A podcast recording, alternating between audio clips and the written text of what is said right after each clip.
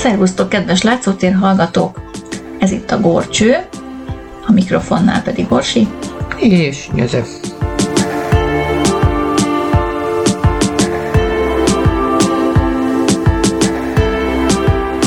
És most kicsit rendhagyó karácsonyi műsorral készültünk nektek, mert gondoltuk, hogy a német expresszionizmus megvár minket. Hát nem megy el expresszionista sebességgel. És inkább egy kicsit bensőségesebb gondolatokat szeretnénk megosztani veletek. Márai Sándor a 4 évszak című kötetéből fogunk felolvasni a december havi gondolatokat. Milyen meglepő, hogy pont a decembert választottuk. Így van, úgyhogy hallgassátok szeretettel!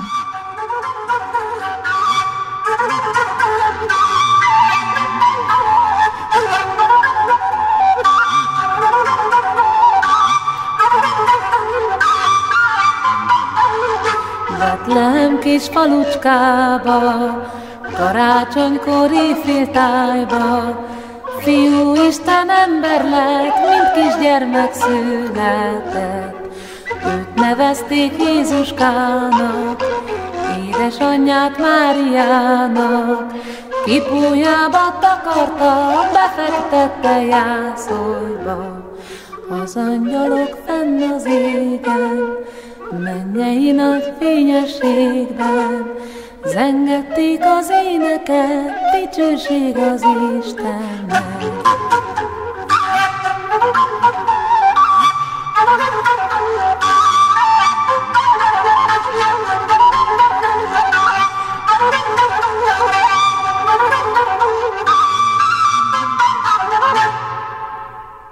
Ez a hónap az ünnep.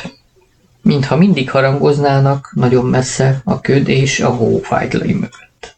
Gyermekkorunkban a hónap első napján árkuspapírra kék és zöld ceruzával karácsonyfát rajzoltunk, karácsonyfát 31 ággal. Minden reggel dobogó szívvel megjelöltük, mintegy letörtük egy jelképes fa egyik ágát. Így közeledtünk az ünnep felé.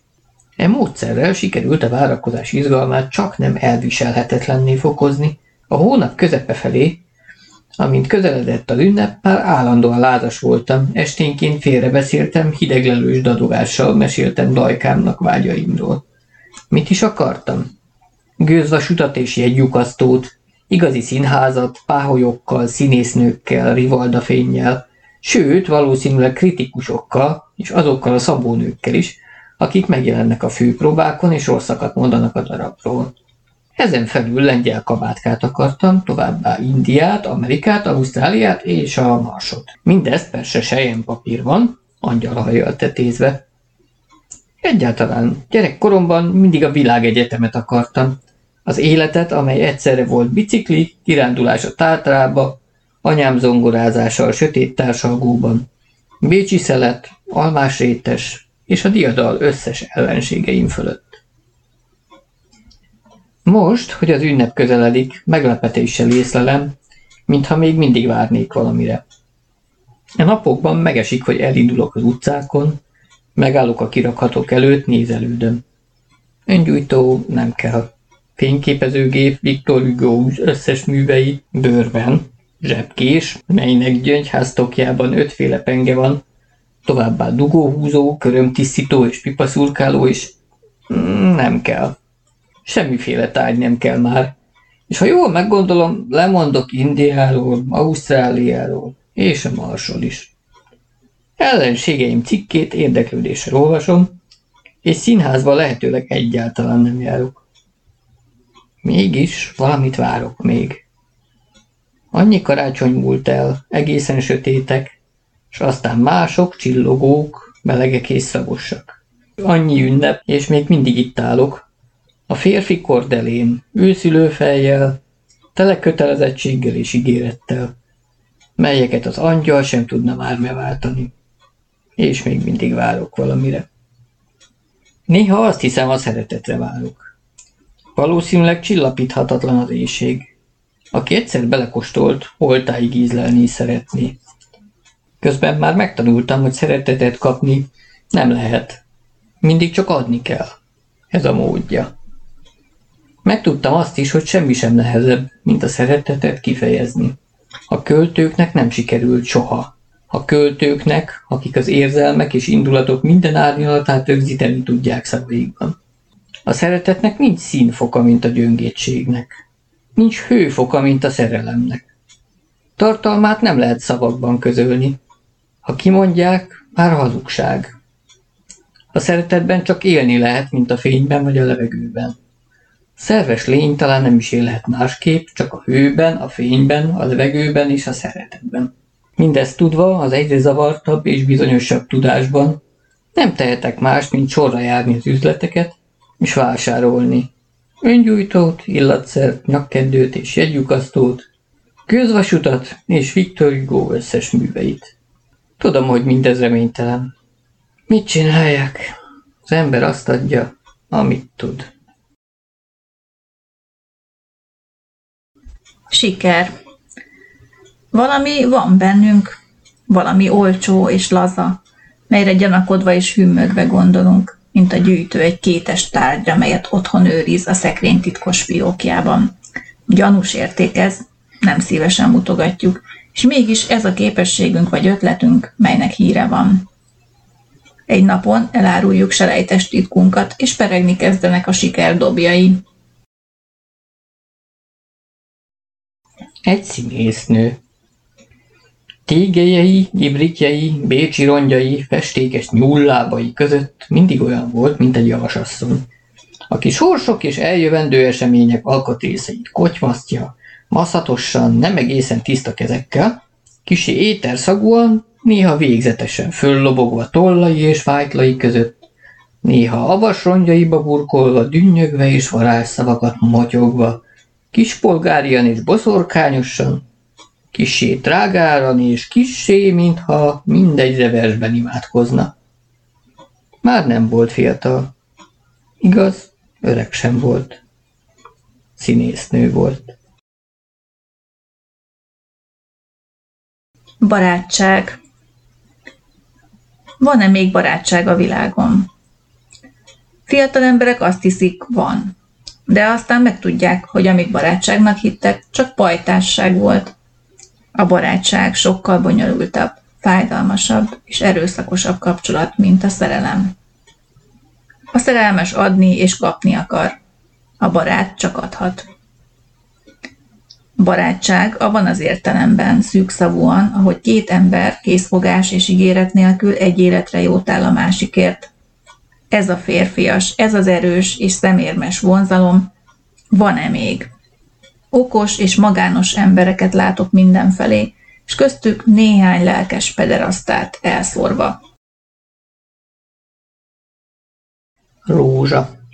Sok mindent kell szagolni, ízlelni és érinteni, míg egy napon észreveszi az ember, hogy legigazibban talán mégis a rózsát szerette. Schopenhauer. A színház előcsarnokában találkoztunk. Dicsértem cipőjét és hajviseletét. Meleg pillantással nézett rám, és megkért, mutassam be a híres drámaírónak. De hiszem, marha darabokat ír, mondta aggályosan. Mégis, mondta. Gondolkoztam. Schopenhauer, mondtam végül, szeretőjével és egy ajánló levéllel utazott Levelencébe. A levelet Goethe adta Schopenhauernek, ajánló sorokat tartalmazott Byronhoz, akit a filozófus tisztelt. Schopenhauer ugyanis bölcselő volt. A költővel jó ideig nem találkoztak. Végül egyszer lóháton elvágtatott mellettük a Lidón, híresen, elegánsan és szenvedélyesen. Ecco! Kiabálta izgatottan a nő. Il poeta inglese! Schopenhauer ekkor gondolkozóba esett. Eltépte a Byronhoz írt Goethe-i sorokat, és soha nem ismerkedett meg a költővel. Igen, mondta. Karon fogtam, és csendesen visszamentünk a nézőtérre.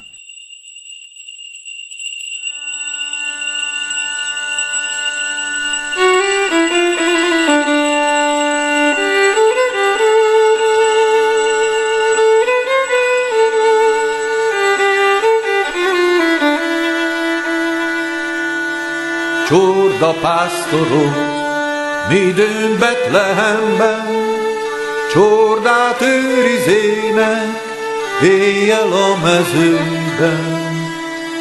Isten angyali jövének melléjük, nagy félelemmel telik meg ő szívük. Örömet mondok, nagy örömöt néktek, mert ma született a ti üdvösségtek.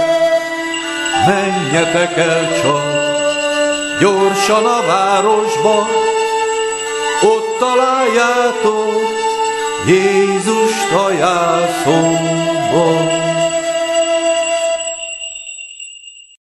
Fametszet.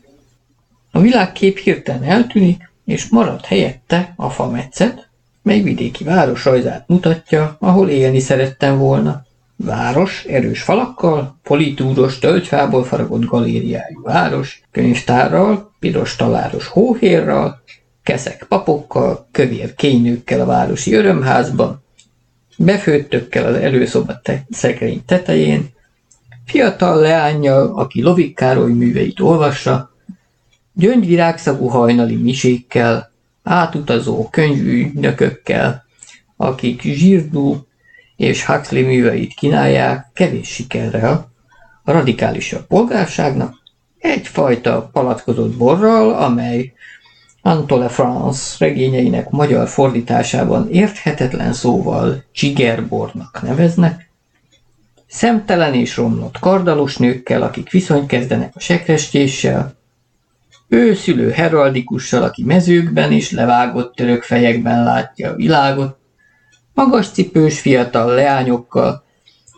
akik négyesével érkeznek a jégpályáról, ahol a női korcsolya csatoló helyiségnek olyan a szaga, mint egy hiúz ketrecnek, finom alispánnal, aki Proustot és Herceg Ferencet olvassa, vonatfüttyökkel, álhírlapírókkal, nyugalmazott ezredessel, és valahol a külső sétányokon egy-egy elkallódott Kant Immanuellel, aki szótlanul köröz a bástyafalak alatt, feje fölött a csillagok, szívében az erkölcsi törvény, zsebében a tolnai világlapja.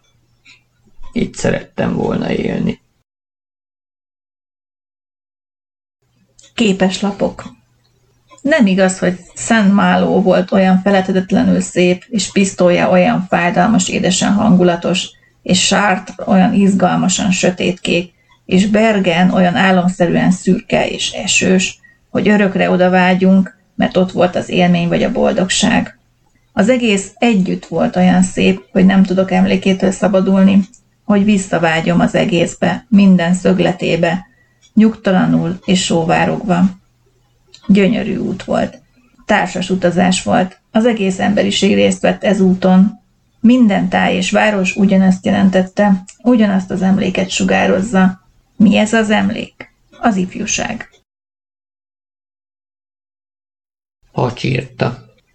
Barátom haldoklott már, de világosabb pillanataiban még mindig a nőkről beszéltünk. Úgy látszik, halálig így tört ez. Nyögött, aztán ezt mondta. Három hónapja volt a barátnőm. Kedves volt, elragadó. Csak éppen észrevettem, hogy soha nem érint meg fémtárgyakat. Valahányszor kimentünk a szobából, könyörgött, nyomjam le én a kilincset. Egyszer megkérdeztem a tartózkodásokát. Semmi, mondta, ez nekem csak úgy maradt. Honnan maradt? Kérdeztem. A klinikáról, mondta könnyedén. 2 évig voltam bent a Moravcsi klinikán. Úgy szerettek, mondta lelkesen boldogan, az emlék bűvöletében. Mindenki kényeztetett. Így neveztek, Pacsirta kisasszony.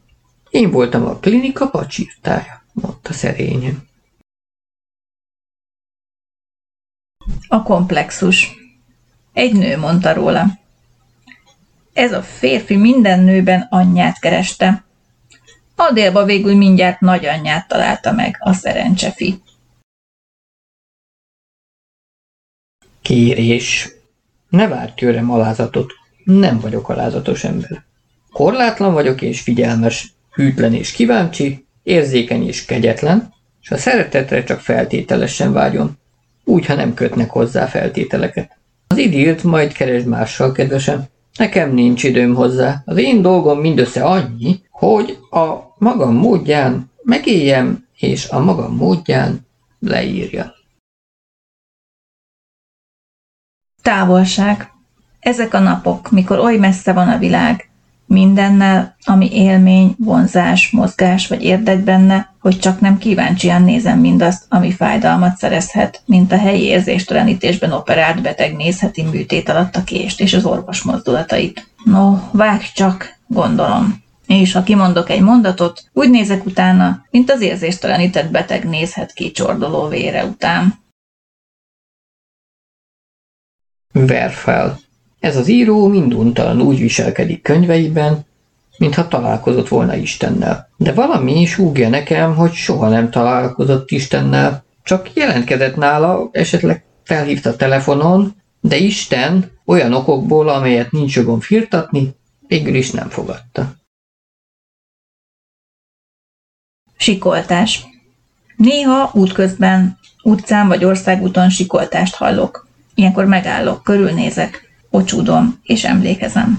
Aztán eszembe jut, hogy én sikoltottam így álmomban, mert itt éltem a földön, és nem láttam Kínát, Skandináviát, Batáviát. Nem ültem Rióban egy nyilvános ház küszöbén, részegen a holdfénytől és a nők jóságától. Nem repültem Mongólia mocsarai fölött. Nem beszéltem Urgában az élő Buddhával. És mindez nélkülem is lesz tovább. Hetedíziglen és ismeretlenül. Ezért sikoltok néha álmomban. De ébren is kibírhatatlan. Kuprin. Kuprin kissé italosan fogadott. Vodkát ivott, mint regény hősei. A párizsi bútorozott szobában üldögéltünk, dünnyögve adott elő a bolsevikekről, Párbaj című kötete világ sikeréről, a számüzetés keserveiről. Ő maga is regényhős volt, orosz regényhős, csapzott, lelkes, széteső és reménytelen. Néhány hónappal, vagy talán egy évvel halála előtt, megtörten és kibírhatatlan honvágytól kínozva, visszament hazájába. A szovjet nagy ünnepségekkel fogadta. Társai, akik számüzetésben maradtak, elépése miatt hevesen elítélték. De eszembe jut zavaros szeme, eszembe jut a párizsi szoba, eszembe jut Kuprin zavart, dünnyögő hangja, amint ezt mondja. A vodkának az a sajátsága, hogy kékes színben látja az ember a világot. Eszembe jut a szenvedés és a vágyódás, amelyel hazagondolt Párizsból, ahol nem volt köze semmihez a világon, az utcai padokhoz sem, az Eiffel-torony éjszakai fényeihez sem, Maurice De Cobra irodalmi sikereihez sem. Mindez eszembe jut, és megértem, hogy hazament meghalni. A meghalásnak is van illemtana. Erkölcsös ember oda-haza hal meg.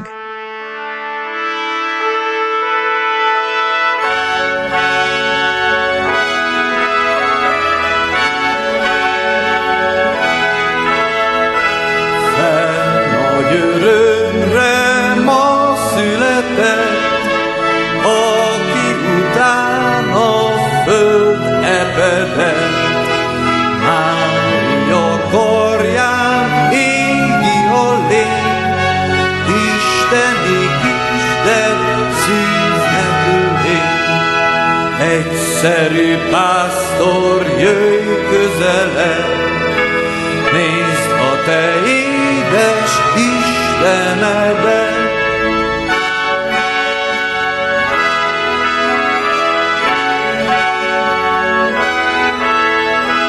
Mert a gyúgó fény közt nyugosztik, bár sonyos ágya nincs neki.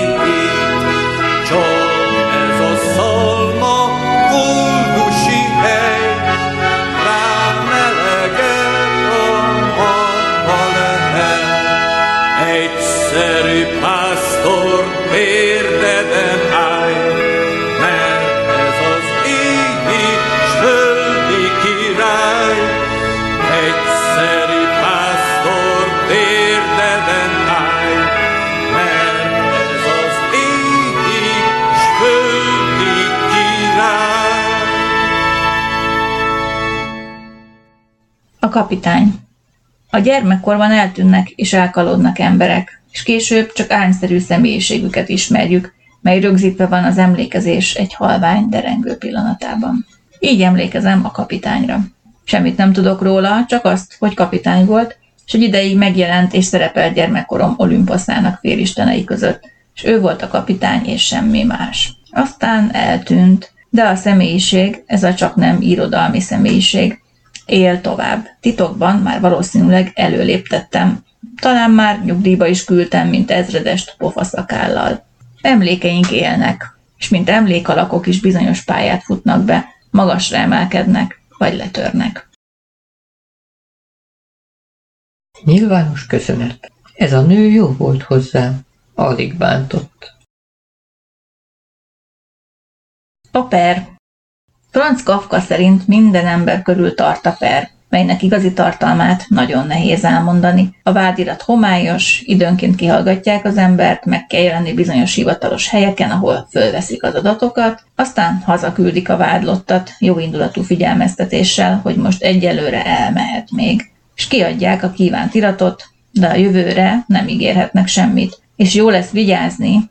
Aztán tanúk vonulnak fel és vallanak, szóval és írásban, férfi és női tanúk, sőt a családtagok is. A per egyre bonyolultabb, néha éveken át nem hallani semmit. Hatóságoknál porosodnak az akták. Aztán egy napon váratlanul elővezetnek és ítéletet hirdetnek, néha szavak nélkül. És akkor lerogysz, elájulsz, vagy meghalsz. Ez a per. Időbe telik, amíg megérti az ember, de egy napon megérti, és akkor már vége is a pernek. Mínusz. Amíg élünk, egy ponttal kevesebbet érünk. Van bennünk valami tökéletlen, valami elnagyolt és kissé nevetséges is. Nyilván az, hogy emberek vagyunk, ez a mínusz bennünk. De mihest meghalunk, rögtön értékesebbek leszünk néhány pontegységgel. Egyszerre kiderül, hogy volt bennünk valami fenséges és pótolhatatlan. Nyilván az, hogy emberek voltunk. Az olvasó ezt mondja. Nagyon szeretem az ön műveit. Ne haragudjon, megmondom őszintén, de a régi dolgait jobban szerettem. A párizsi leveleit például. Miért nem adja ki kötetben a párizsi dolgait? Mert vacakok, mondom. Ugyan, mondja. Gyanakodva néz. Megmagyarázni nem tudom, soha nem értené, hogy tetszése kegyetlenebb és sértőbb, mint Gáncsa. És máskülönben olyan derékember, legjobb férj, testvér és apa. De nem a legjobb olvasó. Az építész. Lobogó gyertyák között ültünk, inasok álltak hátunk meget, és valami félelmesen előkelő főzetet ettünk. Kaviárral töltött lazacot, vagy hasonlót. Akkor mondta az egyik hölgy. Az ember végül mindig összevész az építészével. Többen bólintottak, tele szájjal, egyetértően és rosszkedvűen. Én is bólintottam felháborodva. Ó, az építészek, gondoltam. Persze az ember végül mindig összevész építészével. Aztán arra gondoltam, hogy a gazdagokat nem lehet kiismerni. Világuk egzotikus. Magamfajta ember legfeljebb tyúkszemvágójával veszhet össze. Ezért sóhajtottam, résztvevően rágyújtottam, eltoltam a tányért a lazaccal, mint aki teljesen átérzi a világ fonákságát, és nem is tud komolyan tiltakozni, amikor látnia kell, amint a gazdagok Szibériába küldik anyagépítészeiket. A tájépítészeket szeretjük. Most eszembe jutotta Asterix a és a Kleopátra, aztán című filmből az a mondat, hogy építészek, linkelni mindig készek, mint a hintóműszerészek. Miket nem tudsz te? Modellek. Észrevettem, hogy a divatos, korszerű festők számára könnyebb lefesteni a pápát, londonderry lordot, Vilmos császárt és a holland anyakirálynőt, mint egy lovat egyedül egy mezőben, vagy egy csokor dáliát. A lóban vagy a dáliában van valamilyen ellenállás, ami Lord Londonderryből, mint modellből tökéletesen hiányzik. Hauptmann hősei. Nagy író. Hősei mindig készek a hőstetre és a halálra, de én nem szeretem a hősöket, akik dialektusban halnak meg. Van egyfajta irodalmi vidékiesség, amely korlátolt és lokális. Homéros hősei például nem voltak ez értelemben vidékiek. Egy világ számára éltek és haltak. De Florian Geyer végzete 30 000 paraszt, 30 000 néző, néhány mérges lovag és néhány mérges kritikus magánügye maradt. Hibapont. Ezzel az emberrel hosszan beszélgettem készülő új könyvemről, szokásom ellenére. Elárultam tartalmát, vázoltam részleteit, és örömmel láttam, hogy felvillanyozva hallgatja híradásom, figyelmesen és érdeklődve várja könyvem. Aztán kezet ráztunk, és elváltunk. Másnap délben hallottam, hogy reggel 10-kor búcsúlevél hátrahagyása nélkül agyonlőtte magát. Cselekedete meglepett. Tettét tragikusnak, de ugyanakkor udvariatlannak is éreztem. Ez az érzés barbár és őszinte. Nincs író a világon, aki belenyugodhat, hogy művel nem tudott visszatartani egy embert vagy egy emberiséget a pusztulástól és a haláltól. Halottak hangja. Apa hangját sokszor hallom. Legtöbbször a kassai ház nagy, üveges aljának ajtajában áll ilyenkor, fekete lüszterkabátban, és kinyújtja felém, az érkező és hazatérő felé a kezét. Szavait nem értem. Mosolyog. F hangja, amikor a hajó elindul Athénból. A korlátnak dől, meleg szél lobogtatja fájtlait. Az emberi szemekről mond valamit, a görög szemekről. Zavartan beszélünk, franciául kísérekedtem. Ernő hangja.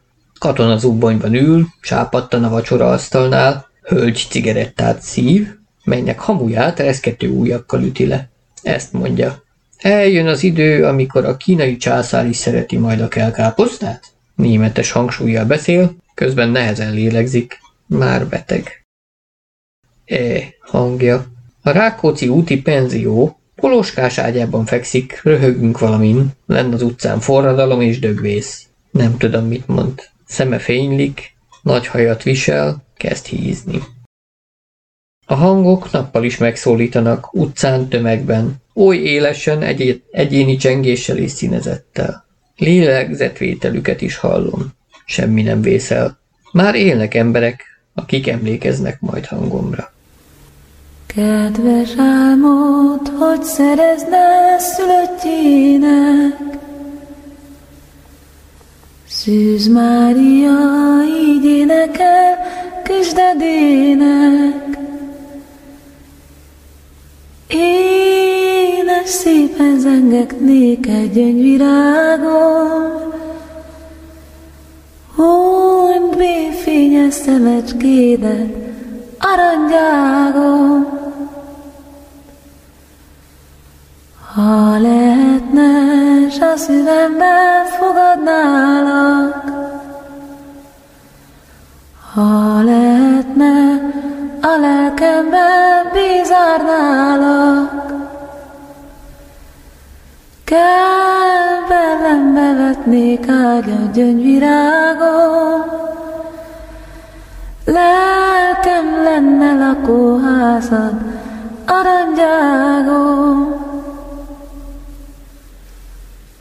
Köszöntlek a pásztorokval, kisfiácskám, imádlak az angyalokval, kis Jézuskám. Édes szépen zengek néked, gyöngyvirágom,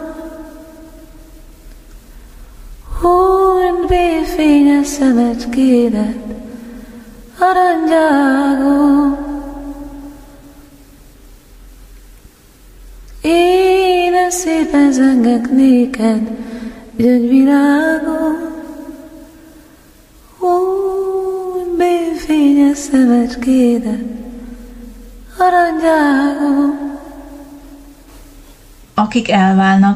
Akik elválnak később, évek múlva is, mikor minden emlék hamu és kihűlt láva már, kissé izgatottan beszélnek az eseményről, mintha a bíróság döntése a tény, hogy már csak ugyan elváltak ágytól és asztaltól, és talán már az ócska piacon kallódik az ágy és az asztal, mely valamikor összetartotta őket, és már régen más szeretnek és mással élnek, mintha mindez mégsem lenne bizonyság. Úgy beszélnek folytott lelkendezéssel, mintha még tartana a kapcsolat, ágy és asztal és együttélés nélkül is, mintha még joguk és módjuk lenne számon kérni a másikon valamit, amit nem adott vissza, amit elrejtett vagy ellopott. Nem volt eléggé gavallér. Még mindig követelnek valamit a másikon. Mit követelnek? Nem tudják pontosan. Félrenéznek, morognak. Aztán eszükbe jut. A boldogságot követelik. Bécs. Még mindig úgy gondolok Bécsre, mint az egyetlen városra, ahol élni tudtam volna. Látom utcáit, hallom tájszólását, emlékszem nevetésére, fülemben cseng a dallama. Sivár bérkaszárnyákat látok sötét lakásokkal, alkóval és konyhaszagú előszobával, és valahol örökké zongoráznak, és a lányok oly kedvesek és természetesek, és szerelmük nem köteles semmire. Mindenki pletykál, de oly finoman és elegánsan, hogy a rágalom, ez a tipikus bécsi rágalom, nem fáj különösebben. Évek múlnak el, és nem szállok ki Bécsben, csak a vonatablakból látom háztetőit és tornyait, a Schönbrunni kert pázsitját és a sárga palotákat. De mindig gondolok rá, ahogy Grác a nyugdíjas tábornokok, úgy volt Bécs a nyugdíjas írók és művészek városa. Mikor az ember már mindent elmondott hazájának, és az emberi közösségnek, amelyhez tartozik, csendesen elment Bécsbe, leült valamelyik egyemeletes helycingi ház kerti szobájában, hallgatta az örök zongoraszót, és emlékezett. Bohóc. Ez a nő bohóc, kedves bohóc. Tud kissé zongorázni is. Lehet, hogy zenebohóc. Kimászolt arccal, bohóc sapkában és tűzszoknyában viháncol a nagyérdemű közönség előtt, tehát az urak előtt, minden úr előtt, vasárnap délután is. Katonáknak, őrmestertől lefelé, féláron. Mutatványai ősiek, népiesek, darabosak. Talán ezért hatnak. Nem nő ez, szegény, dehogy. Bohóc. Nemi bohóc. Magány. Nem mernek egyedül maradni, mert félnek. Nem is csodálom. Félnek, hogy egyedül maradnak önmagukkal, abban a sötét erdőben, ami a létezés szomorúsága. Félnek, hogy leütik magukat egy fütykössel, és elrabolnak önmaguktól mindent, pénzt és életet. Ezért menekülnek a fény felé. Mindenütt ott vannak, ahol a lámpák égnek. Ahol zene szól, ahol el lehet rejtőzni a másik elől. Szörnyű félelemet. Sokan a halált is szívesebben vállalják, mint ezt a másik magányt egyedül önmagukkal. Alapelvek. Mosd meg a kezed, mielőtt írni kezd el, aztán mosd meg lelked is. Felejtsd el a szobát, ahol éppen tartózkodol, az életet, melyet éppen élsz. Ne láss, ne hajj mást, csak a jelenséget és üzenetet, melyel megtelik egy pillanatban életed. Most már semmi közöd az emberekhez. Úgy. Most kezdhetsz írni az embereknek, az emberekért. Pletyka. Azt mondják, látták, amint bement a kávéházba, leült melléje és megmondta neki. Később láttak engem is, egy perce odaültem hozzájuk, és mutattam az újságban valamit. Aztán arra ment Ervin, karon fogott, és együtt elmentünk. De mindenből egy szó sem igaz.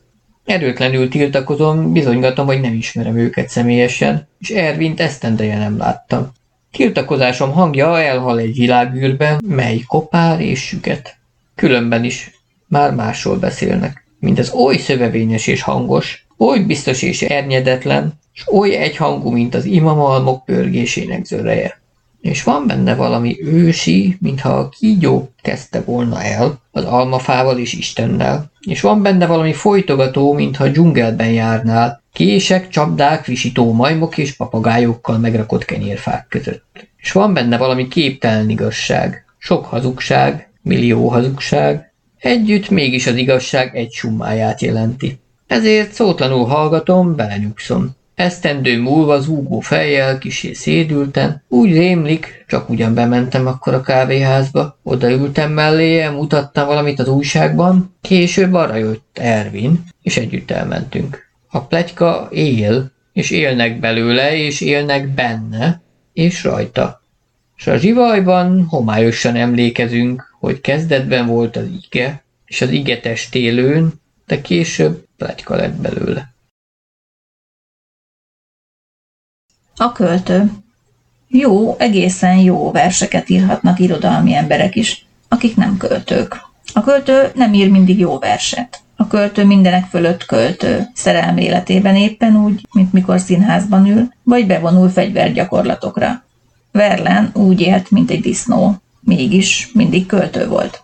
A költészet nem csak megszállottság, nem csak költői magatartás, és az exezisz, melyet Mallarmé követelt a költőtől. Úgy feltétele csak a költészetnek, mint ahogy a madár nem tud repülni, ha megsértik egyensúlyérzékét. Nyilván másról van szó. Költő annyi, mint készenlét. Valamilyen feszült, figyelmes, állandó készenlét. Így volt költő Rilke. Nem sokat olvasott. Így Vörösmarty, Babics, így Baudelaire. Amit a költők különbségeinek érzünk, nem más, mint egy görcsös, megfeszített figyelem torz következése. Aki állandóan a részletek valóságát figyeli, üvegesen kimerett szemekkel, nem ügyelhet szakszerűen a világ mindenségre vagy egy kritikára.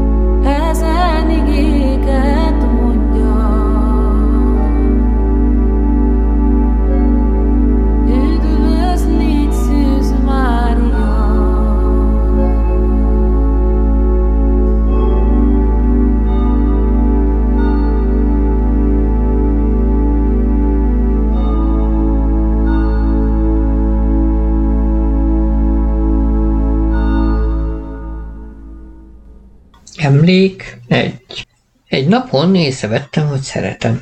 Miért? A kérdés érdekelt, mert ostoba volt, és a tetejébe megválaszolhatatlan. Iparkodtam felelni a kérdésre. Így feleltem. Szeretem ezt a nőt, másképp, mint a többit, másképp, mint mindenkit, aki előtte volt. Mikor átölelem, mikor karjaimbe zárom, a mozdulattal szeretném megmenteni a világtól. Nem magamnak szeretném megmenteni. Önmagának, esetleg az utókornak, a halhatatlanságnak. Úgy érzem, valami roppant becses és értékes, amit a sors szeszélyében reám bízott. Legszívesebben mindig csak adnék neki valamit, meleg ruhát, hogy ne fázzon, csillogó ékszert, hogy örüljön, valami szépséget, puhaságot, kedvességet szeretnék beleadni az életébe, hangsúly nélkül, sőt, viszont szolgálat és szerelmi kamat nélkül. Ez az érzés beteges. Valószínűleg nem csak ezért szeretem, mert szép. Sok szép nőt ismertem, és egyiket sem szerette. Valami van benne, ami számomra elmondhatatlanul ismerős.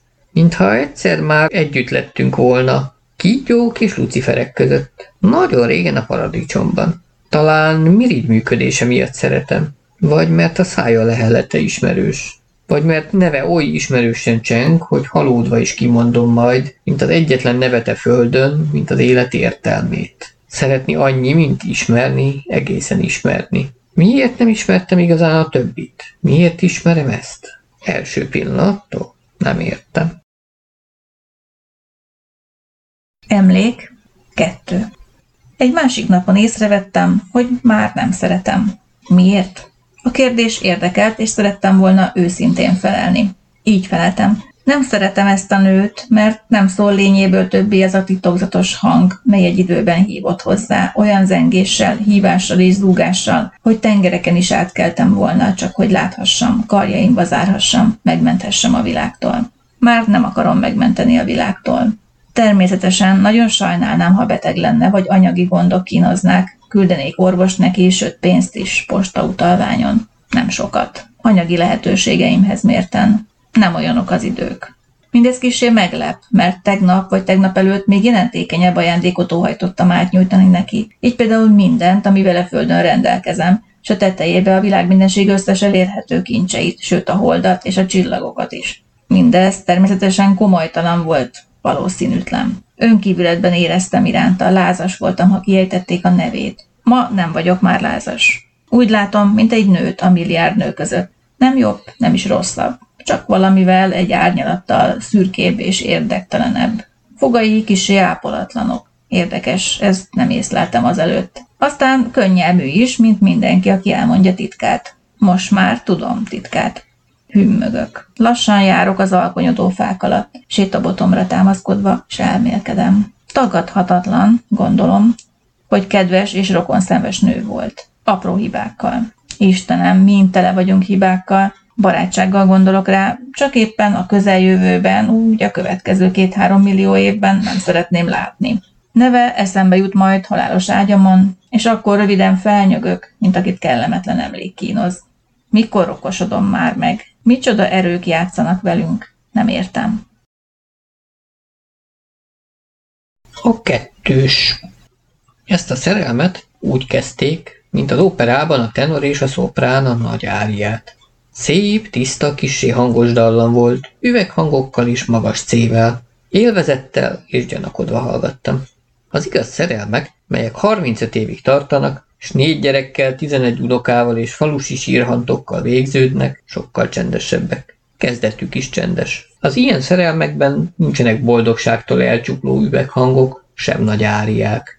Néha veszekedéssel kezdődnek, vagy közönnyel. Néha viszonnyal kezdődnek, és 2 esztendei szerelmi kapcsolat után az érdekeltek még mindig nem tudják, hogy ez az igazi, a végzetes, a 35 éves kapcsolat. Ezért hallgattam tapsa készen, de gyanakodva a nagy áriát.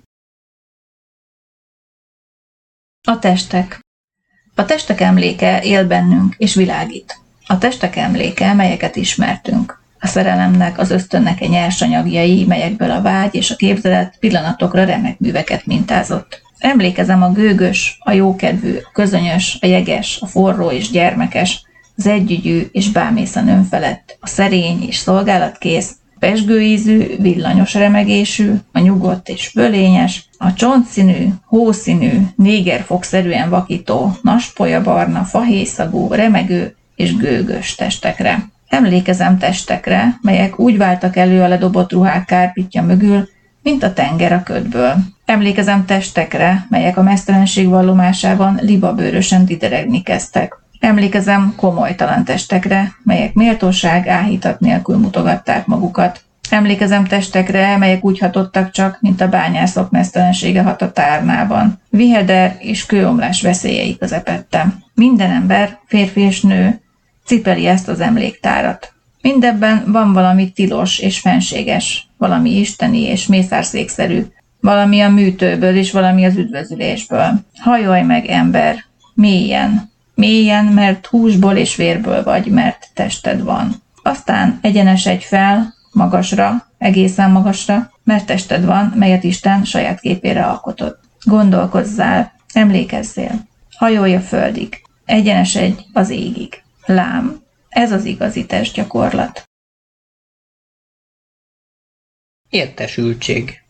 Kutyám lát valamit, amit én nem látok. Hall lépteket, melyek messze hangzanak el, és a legérzékenyebb mikrofon sem tudja érzékelni a neszeket. Értesültsége életről és halálról, jelenségekről, ember fölötti vagy ember alatti, minden esetre érzékeny és tökéletes. Néha szimatolva jár a szobában, pillantása láthatatlan tüneményt követ, vizsla szemmel, valamit lát ilyenkor. Valaki vagy valami mozdult a szobában, valami történik, amiről nekünk, embereknek, összes műszereinkkel nincs és nem is lehet tudomásunk. Ő tudja. Ő az egyetlen jól értesült a városban. Chopin.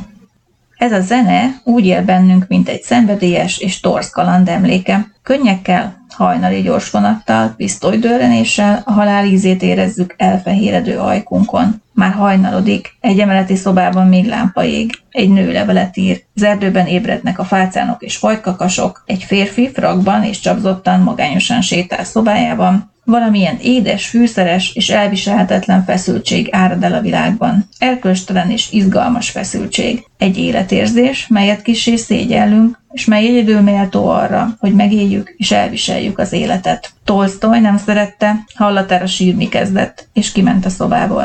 Mit akar tőlem ez a zene? Kérdezte zokogva és felháborodva.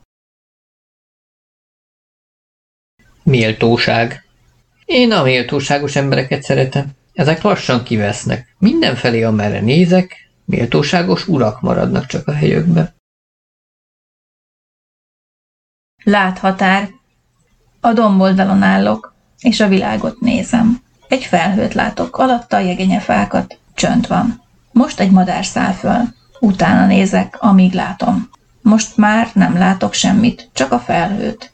De egy pillanatra a felhő és a jegenyék között úgy érzem, mintha megértettem volna valamit.